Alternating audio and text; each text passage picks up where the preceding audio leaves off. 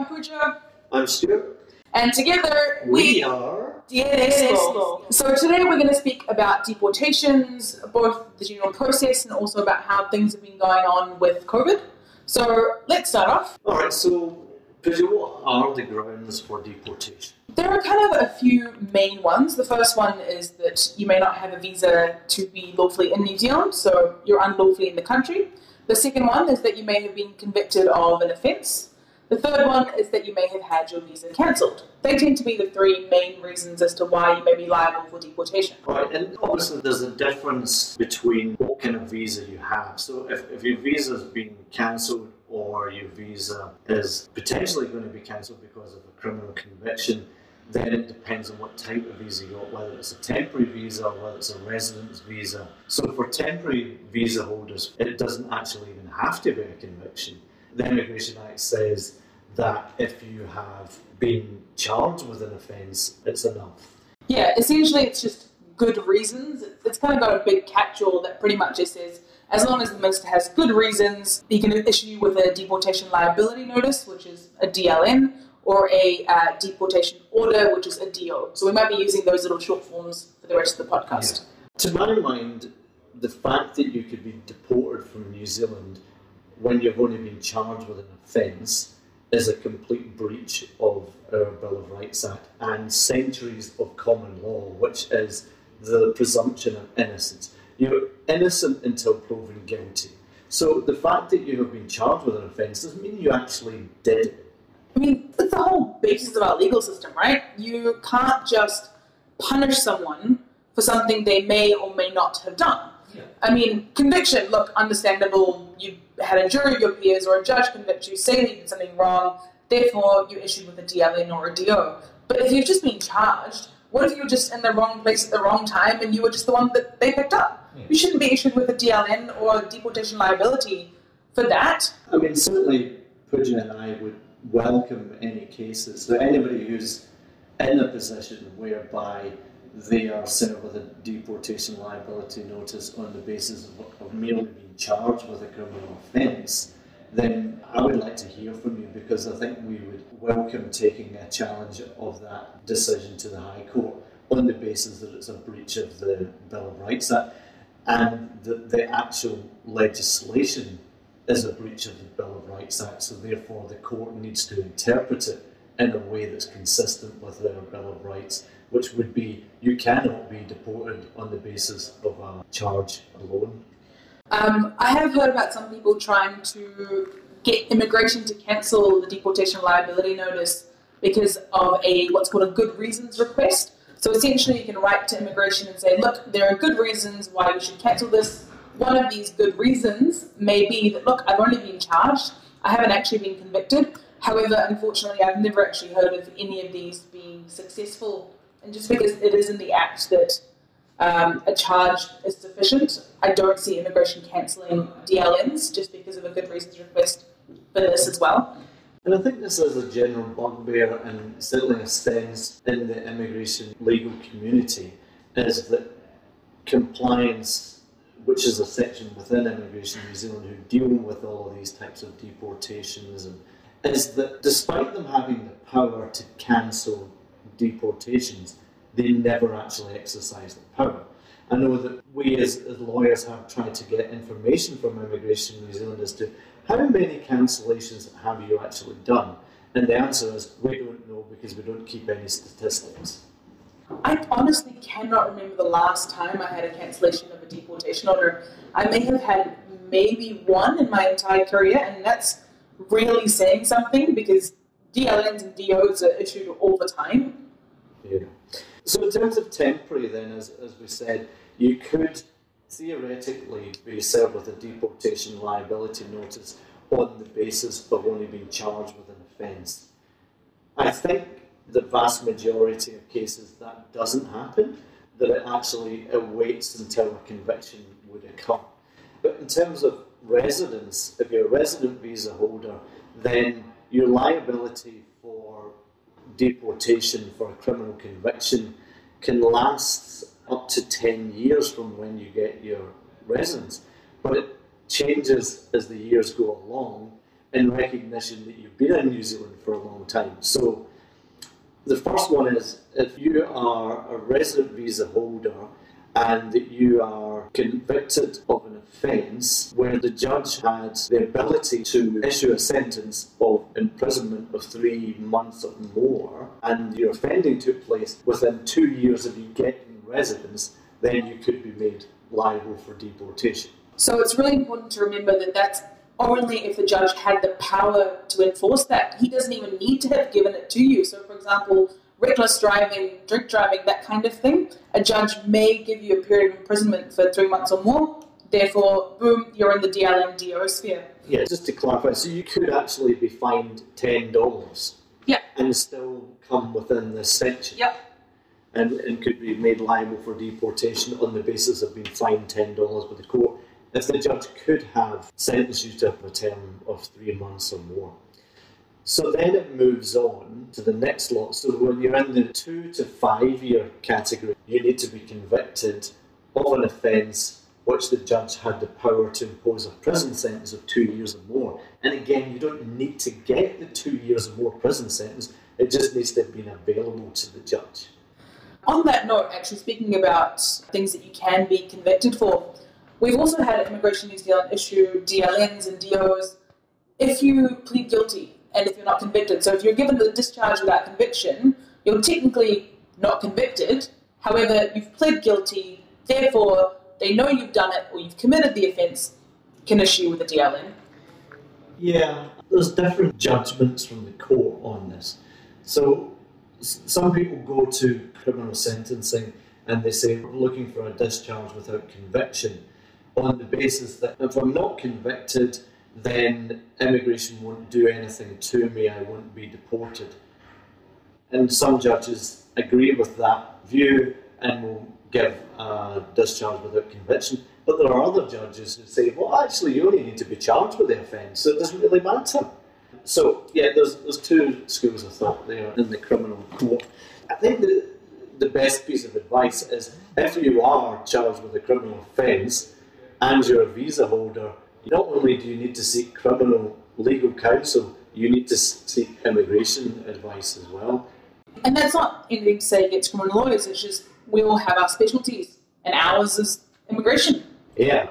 So going back to the resident one again, then is the other tier for residents. If you commit an offence and are sentenced to a term of imprisonment of five years or more, so this time you actually have to be sentenced to a term of imprisonment for five years or more if the offence was committed not later than 10 years after you first held residence. So basically, if you're in that year five plus of holding residence, but before reaching 10 years over, if you are sentenced in New Zealand for an offence that was committed during yeah. that 10 years and you were sentenced to a term of imprisonment for five years or more, then you could be made liable for deportation. I know that's complex and it makes my head hurt. I guess this is why you have specialties. Hmm. If you do get issued with a DLN or a deportation order, depending on which kind of band you sit in, and the reason for which you've been issued with a DLN or a DO, you may have something called a humanitarian appeal against deportation available to you. And I mean, that's a whole separate podcast in itself and the differences between a temp visa holder and a residence visa holder. But it's important to know that these have to be filed within a set number of days. And if you miss those days, that's it. That's your opportunity gone. So again, it's really important to make sure that you get some decent advice on it. Yeah, because the tribunal has no power to extend those timeframes. So if you miss it, that's it. You're done. And it's not something that you can get back. There's no way of getting your eligibility for such an appeal back, really. So it's it's a one shot thing. Yeah. I mean, your only option if that occurred would be to write to the Minister of Immigration and seek help whether to cancel your you effectively make your humanitarian appeal to the Minister of Immigration and hope that uh, they cancel the deportation. And again, that's something that's incredibly difficult because the Minister isn't even required to consider your request. Again, whole new podcast, but just things for you to keep in mind, really. As I was saying at the beginning, there is also another reason that you might be issued with a DLN, and that's if you've had your visa cancelled for any particular reason. So, what are some reasons that you can have your visa cancelled, Stuart? Fraud. that's a big one. Typically, it's on a previous visa application, you told us that you were single. Then on your new visa application, it turns out that actually you were married at the time when you said you were single.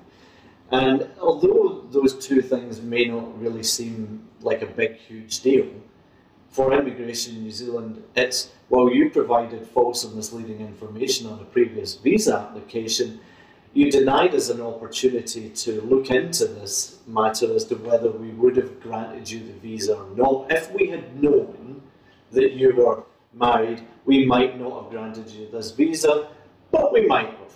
However, you still provided false and misleading information, so therefore we can cancel your visa or decline your new visa application, more than likely rendering you unlawful because your visa runs out. And you've got to remember here that there's no intention. You sh- you don't need to have intended to hide this from them, even if you just did it by accident with no malicious intent. Doesn't matter. You've done it. That whole thing about intention, right? I mean, absolute bugbear of mine again. And the courts have said that there's no intention required. I mean, I call BS on that, right? Because you cannot commit fraud, you cannot withhold information without actually knowing, it. you're doing it. So you had to have done it intentionally or had at least knowledge of it. Yeah, I mean, if I never knew I had a kid, then how am I going to withhold that information? Because I never had that information to withhold. Yeah. So, I mean, look, that's another whole thing that we rant at ourselves about all the time. Yeah, it doesn't make sense, does it? It's it's another one of those things that you you end up saying to yourself, the law's an ass, because how can you commit fraud without actually knowing it? You can't. So I guess what they're saying is fraud occurs whether it's you that filled in the form or somebody else. So this is why they don't want there to be an intention because you say, well, I didn't fill in the form, my agent filled in the form, so I didn't know that they put down that I was single, and therefore I didn't commit fraud. It was the agent that committed fraud. But what immigration says, no, you committed the fraud because it was your form. We don't care who filled it in. And that's really where you come into a lot of difficulty. Um, I guess all we can say there is check your form, really. Yeah, don't sign until you've checked it thoroughly. And then we really get into what's happening now with deportations. COVID is a thing that we're all dealing with. It's been there for about a year now. People often aren't let back into their countries of origin. Different countries have closed their borders to even citizens. So, what's immigration doing? Are they recognizing this? Are they understanding this? What's the news on the ground, really? Well, it seems to be changing. When we first started out, I think there was a recognition that you couldn't really put anybody overseas to deport them. Then, as things started to move along in terms of New Zealand's own situation, then compliance thought, well, we can start to deport people now.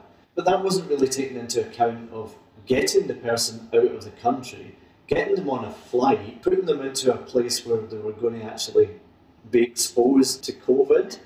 Then there's issues of potentially family separation that's going to be involved, yeah? And what one of the things that I was told was that there's a lack of psychologist availability in New Zealand because of COVID. A lot of people have had mental health problems, right? So psychologists are overloaded with work.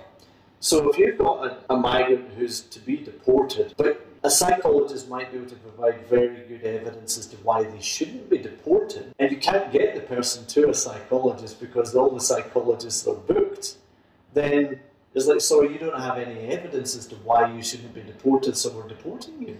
Yeah, I mean, it's more than just uh, the country's borders are closed. It's it's so much more. It's, it's capacity of a lot of people to provide evidence, whether that evidence can actually be obtained. I mean, we've got to remember that everywhere else in the world is pretty much in a lockdown. They're having real difficulties going about day-to-day activities. So you want one document from your uncle in some other country, he's going to have to go find it, find a place to scan it if he's not lucky enough to have one at home, and then get it to you. It's not an easy feat, really. No. not when the, the clock is ticking, and especially if, if you're unlawful and you've been picked up by compliance and put in jail pending your deportation, you find it very difficult to be able to communicate with your uncle to get this information going. And it's, we've got a flight booked, we're putting you on it, and it's up to you to come up with some evidence in this very short window to prevent us from deporting. Yeah, and as Stuart said, you're probably going to be detained in a prison or remand at this time, and yes, it is possible, possible to have you released. However, that is a whole separate thing. They're called warrants of commitment, and they're not easy either. So deportations have actually reduced under COVID. There's no doubt about it because immigration's own website has something on it at the moment which says the compliance team has a deportation budget. So they, they get allocated X amount of money to use for people who can't afford to fly home but we want to deport them. Then New Zealand pays for the flight to make sure they get out of the country. Yeah. So they haven't actually used that budget. So now what they're doing is using part of that budget for people who aren't subject to deportation, but who are a temporary migrant who are stuck in New Zealand, who want to actually go home. They don't want to stay here any longer, but they don't have any money in their pocket to pay for their own flight uh, because they've been unable to work because of COVID, they've lost their job, etc. So there is the ability now for those people to apply to Immigration New Zealand, and Immigration New Zealand will pay for the flight home, but you won't get another visa to come back to New Zealand until such times as you've paid that money back to, to New Zealand. On that note, if you are someone who does have a DLN against them or a deportation order and you want to leave voluntarily, there are a few things that you can do to avoid being put in remand or being detained until you leave. So we would really recommend getting a representative to speak to Immigration New Zealand on your behalf, negotiate with them so you can stay with your family, with your friends in your own home um, while you sort out your life and get yourself ready to leave.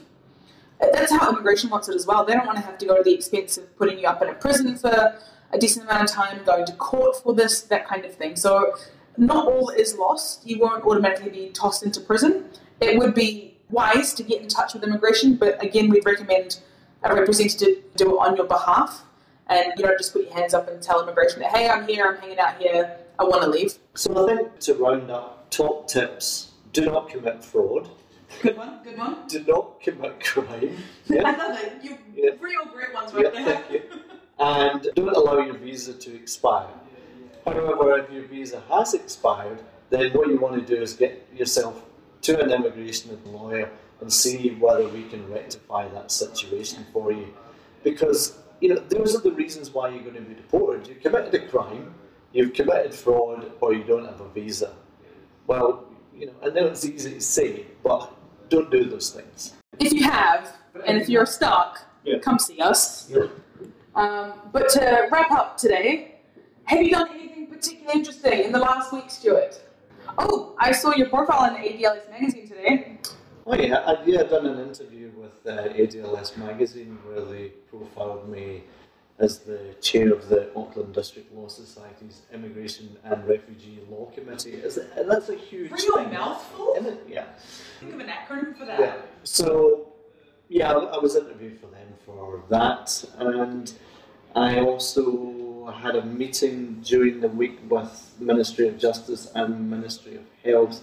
We were talking about Human Assisted Reproductive Technology Act and fertility treatment and stuff. So there's a subspeciality of mine, and we might do a podcast about that later on at, at some point. So yeah, those are a couple of things I've been doing this week in amongst actual work.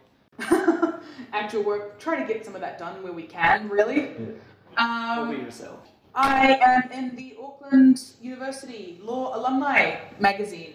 It's a profile of me and what I did for my masters, so that was pretty interesting.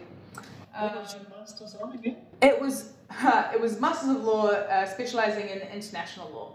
Okay. So all of the international conventions, human rights, all of that kind of thing, immigration between countries, so on and so forth. So really right up the alley of what we do, I guess. But yeah, I guess that's us wrapping it up for today. We'll hopefully speak to you soon. Uh, if you've got any questions, get in touch with us. Our website is dslaw.nz. Our emails are pooja at dslawnz or stuart at dslaw.nz. We're on Instagram, Twitter, LinkedIn, and Facebook, so come find us and we'll see you soon.